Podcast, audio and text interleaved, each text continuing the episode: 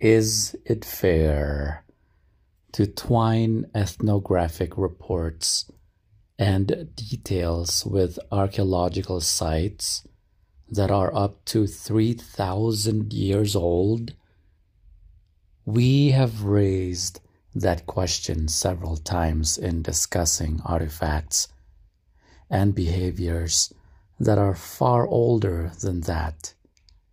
Generally speaking, it is dangerous to assume that behavior that was common a couple of centuries ago was the same or very similar to behavior that is older by tens of millennia.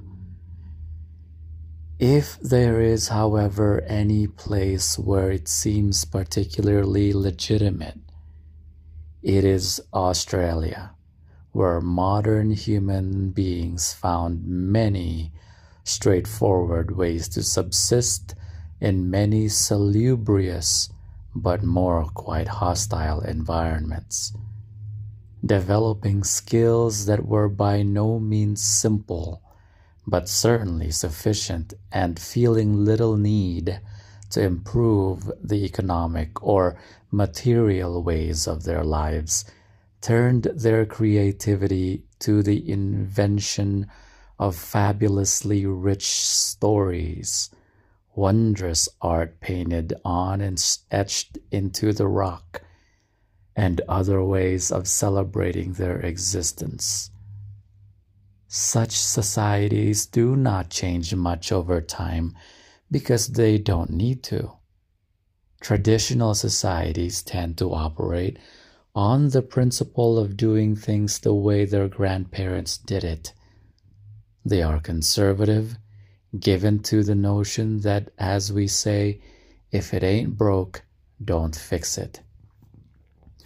One can easily imagine the Aboriginal men of Base Point sniffing contemptuously at the shell hooks and the laboriously made strings that their women were using, making invidious comparisons of those little toys compared with their mighty, multi-pointed, barbed, aerodynamic spears and other large instruments.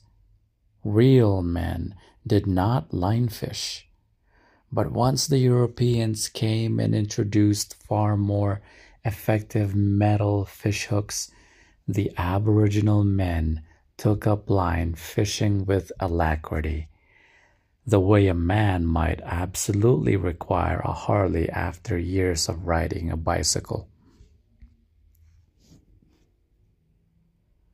10.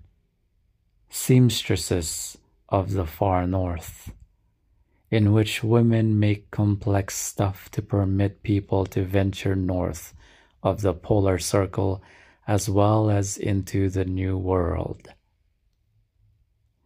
The poet Stanley Kunitz remarks that, quote, "the iron door of the north clangs open," unquote, and life spreads southward along with a cold wind, but that is not really how it was.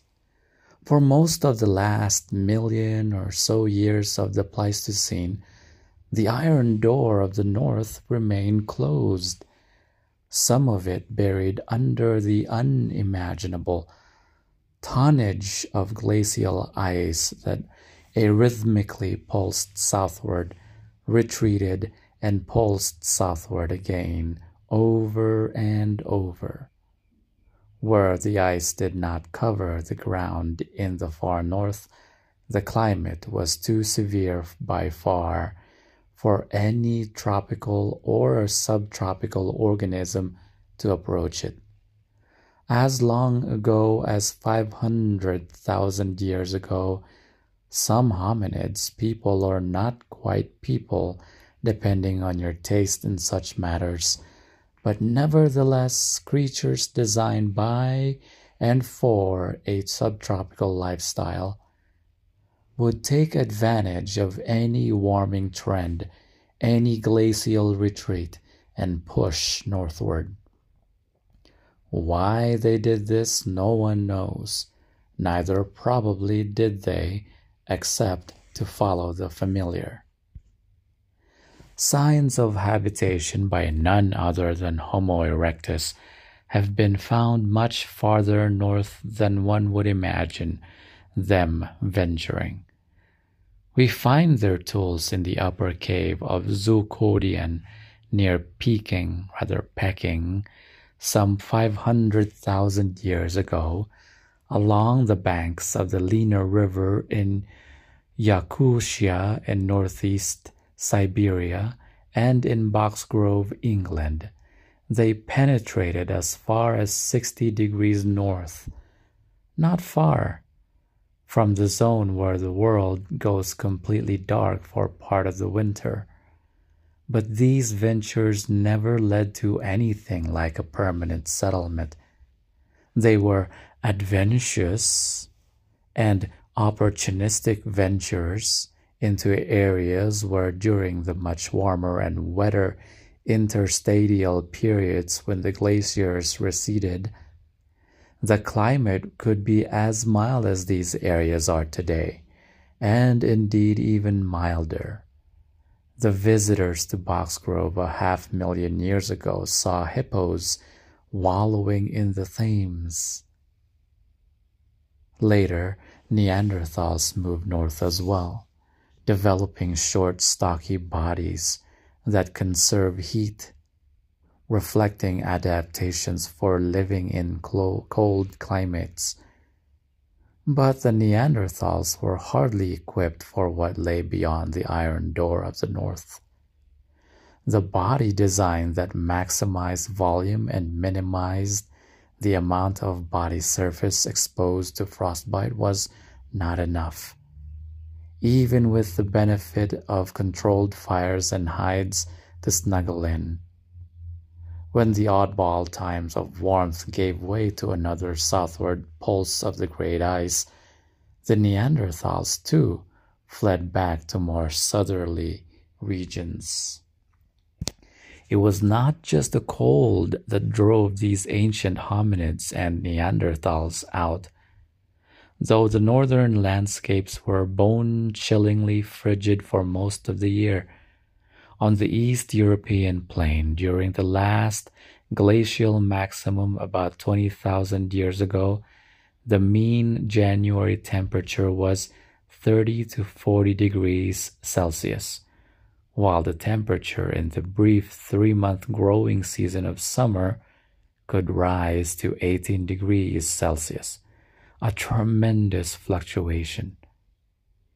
These northern regions could not have been more different from what confronted the seafaring people of what is today Malaysia when they arrived on the shores of Australia. The Aboriginal Australian colonists, however many times groups arrived and went back, or stayed and died out, or eventually stayed for good, found a tropical land hardly different from what they had left behind.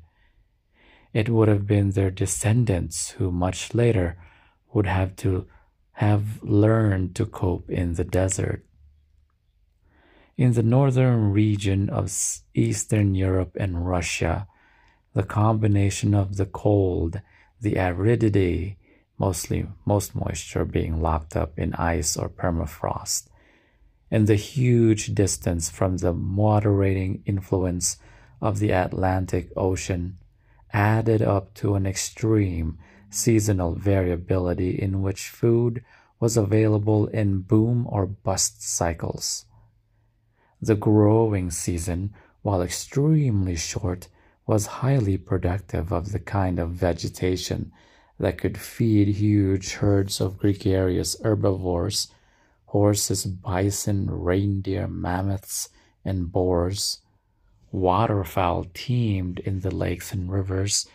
The trick for humans was to harvest the incredible seasonal bounty and to store food for the long cold season, either as portable pemmican or in underground larders. Life in such a bipolar world called for a whole bag of cultural tricks involving both new technologies and new social arrangements. To begin with, they might have been able to survive in parts of the north by just throwing a cloak over themselves, as the Yaghan and Ona peoples of Tierra del Fuego did. But a far more expeditious means for living in the far north was to have tailored clothes, and this means that a great number of things had to be invented first, sewing, for example. Some of the oldest eyed needles we know of come from a site called Denisova Cave in the Altai Mountains of southern Siberia, near the juncture of Russia, Kazakhstan, and China. Someone was sewing in that cave some 37,000 years ago, but it is not at all clear who. Denisova is a small cave, unsuitable for any sort of semi-permanent dwelling. In fact, most caves aren't suitable, being dark, damp, and available as harborage for carnivores. But if caves are found to be carnivore-free, they make fine places to spend a night or two on a hunting trip. Pleistocene motels. Today, no native hunter in the north sets out without a needle or two in his toolkit so he can patch up a tear in his parka at temperatures tens of degrees below zero, when even a small rip in one's outer clothing can bring on frostbite, or worse. Probably the needle at Denisova Cave was part of a hunter's traveling toolkit. He was almost surely wearing a set of clothes with feet attached to the legs, and we can also be sure that his clothes were manufactured in the first place at some home base by a woman or women in his family.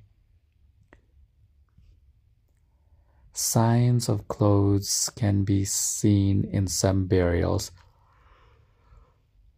which in this late Pleistocene period became more elaborate in many cases, and unquestionably deliberate. At a site called Sungir, northeast of Moscow, archaeologists came across a double grave that proved to be more than 22,000 years old. The grave had been dug into the permafrost, no simple chore, and contained the skeletons of two children placed head to head, one female, the other arguably male. Almost 5,000 beads covered the male in positions that suggest that they were attached to close-fitting clothing. In addition, some 250 fox teeth formed what appears to have been a belt, and the body was accompanied by ivory carvings and highly polished human femur. The female was covered with more than 5,000 bead fragments, also presumed to have been attached to clothing and accompanied by ivory lances, antler wands, and other objects. Archaeologists estimated that the beads had required thousands of hours to manufacture, never mind sewing them into the clothes. In all, the Sungir burial suggests ritual and a notion of some sort of afterlife, which both women and men were destined to enter. Thus attired, people were reaching as far north as the Arctic by 35,000 years ago. Their artifacts have been found in a site called Ma Montovaya Curia, dating to that period, just above the Arctic Circle, 1,000 miles north of Moscow. 10,000 years later, people had penetrated 500 miles above the Arctic Circle to 70 degrees north. Such extreme forays did not lead to a permanent settling of the Arctic, but they do show that with the newly invented technological arrangements permitted people to attempt. These extreme northern sites were mere outliers, almost oddball efforts as people spread both north and east in Europe and Asia.